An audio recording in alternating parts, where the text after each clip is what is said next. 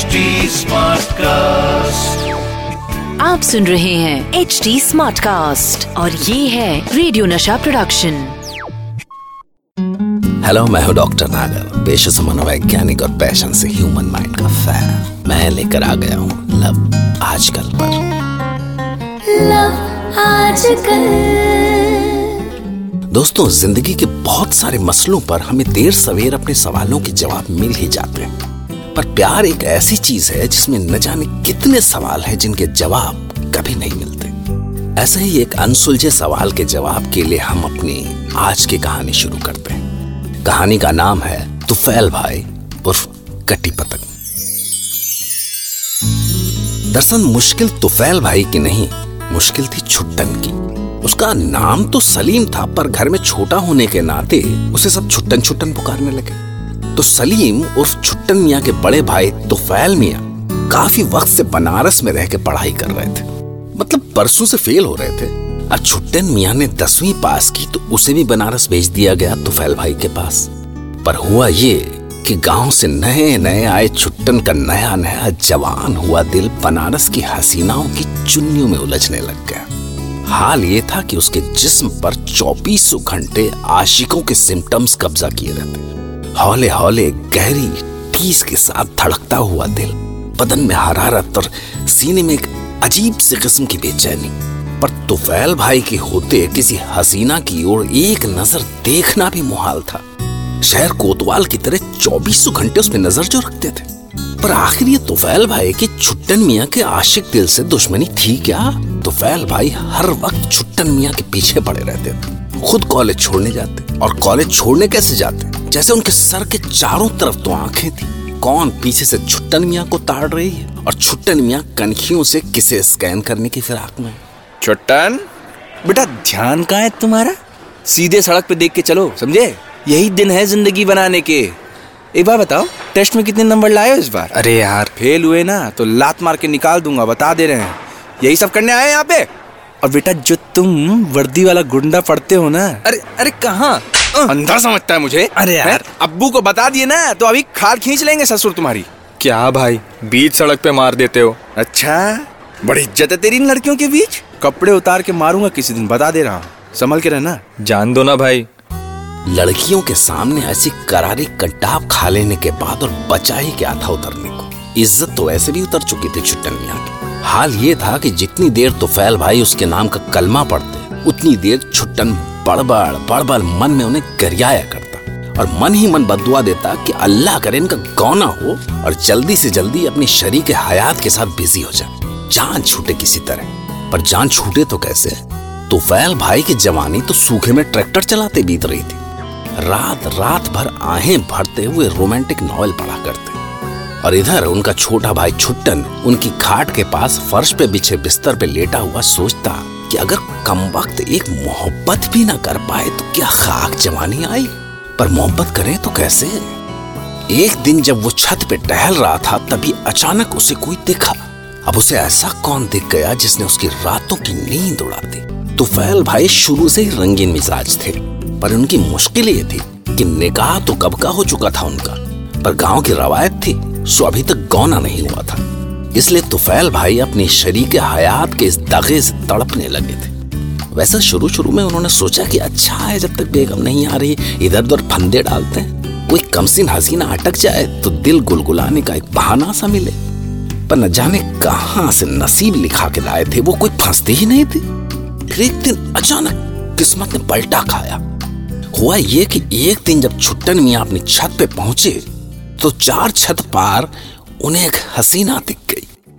हाय हाय, क्या तो चीज़ थी वो। ऐसी कि मुमताज़ महल भी बर्तन मांजती होगी उसके यहाँ। कसम से पंद्रह बीस ताजमहल तो डिजर्व ही करती थी वो अपने नाम पे। सिल्क के फिसलते सूट पे जॉर्जेट की चुन्नी और उसमें से झांकता हुआ चाँद सा मुखड़ा और बड़ी बड़ी बंटे जैसी कजरारी आँखों से जब वो आसमान पे उड़ती सतरंगी पतंगों को ताकती थी।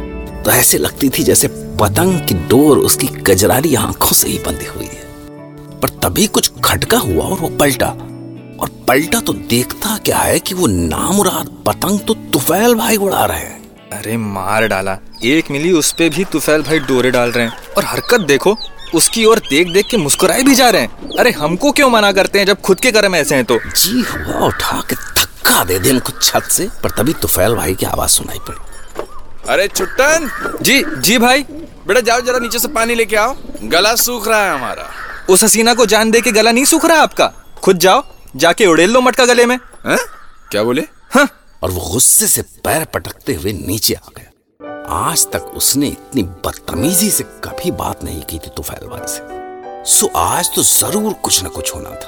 पर जो हो गया उसकी उम्मीद तो बिल्कुल नहीं थी छुट्टन मियाँ को। हुआ ये कि तुफैल भाई नीचे आए और चुपचाप उसके पास बैठ गए और फिर उसके कंधे पे धीरे से हाथ रख के बोले, देखो छुट्टन हमने तुम्हारी बात का बिल्कुल भी बुरा नहीं माना।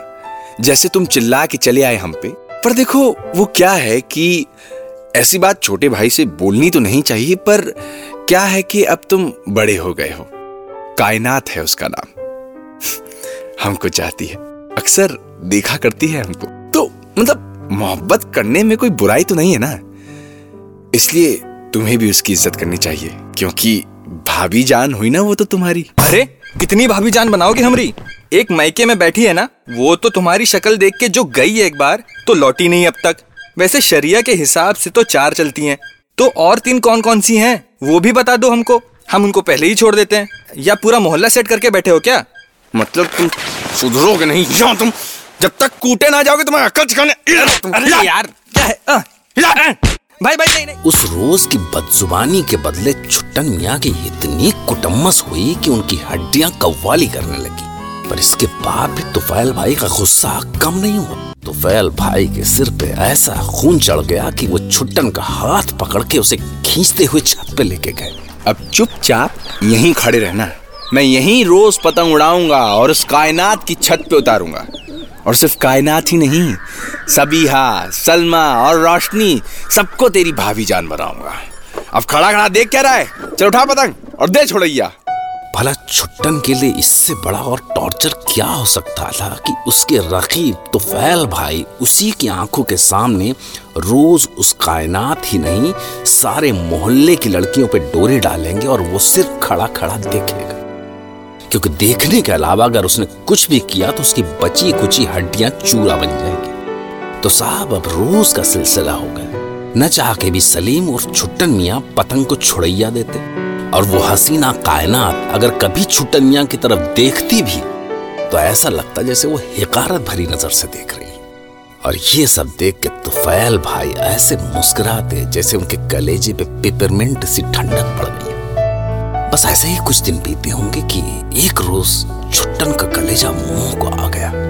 हाय अल्लाह, तुफैल भाई ने पतंग सीधी हसीना, यानी कायनात की छत पे उतार दी। और उसने खिलखिलाते हुए कैसे हवा में लपक के पकड़ ली वो पतंग? और फिर पेन निकाल के उस पर कुछ लिखा और पतंग फिर से हवा में उछाल दी। इसके बाद तो तुफैल भाई पतंग वापस अपनी छत पे उतारते हुए छुट्टन की ओर ऐसे देख रहे थे, जैसे कह रहे हो, देख बना ली ना तेरी भाभी जान। आखिरकार उन्होंने धड़कते हुए दिल से पतंग उतार के हाथों में ली और उस पर लिखा, कायनात का संदेशा पढ़ना शुरू किया। पर पता नहीं क्यों उनके चेहरे के भाव बदलते गए और फिर वो अचानक पतंग वहीं पटक कर छत से नीचे उतर गए। जाते हुए छुट्टन ने उनकी आँखों में उतर आए आंसुओं की बूंदें साफ़ देखी थी। और जब छुट्टन को माजरा कुछ समझ में नहीं आया तो उसने आगे बढ़ के वो पतंग उठाई और संदेशा पढ़ना शुरू किया। उस पर लिखा था तुफैल भाई, सलाम।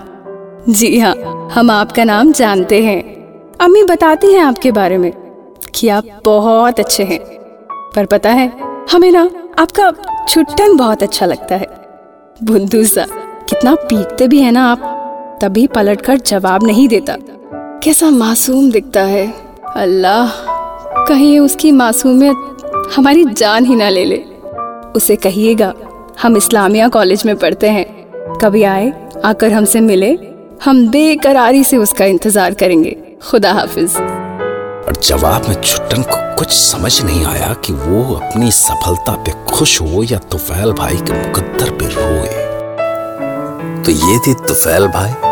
छुट्टन और कायनात की अजीबो गरीब लव स्टोरी सुनते रहिए लव आजकल फिर वही दीवानगी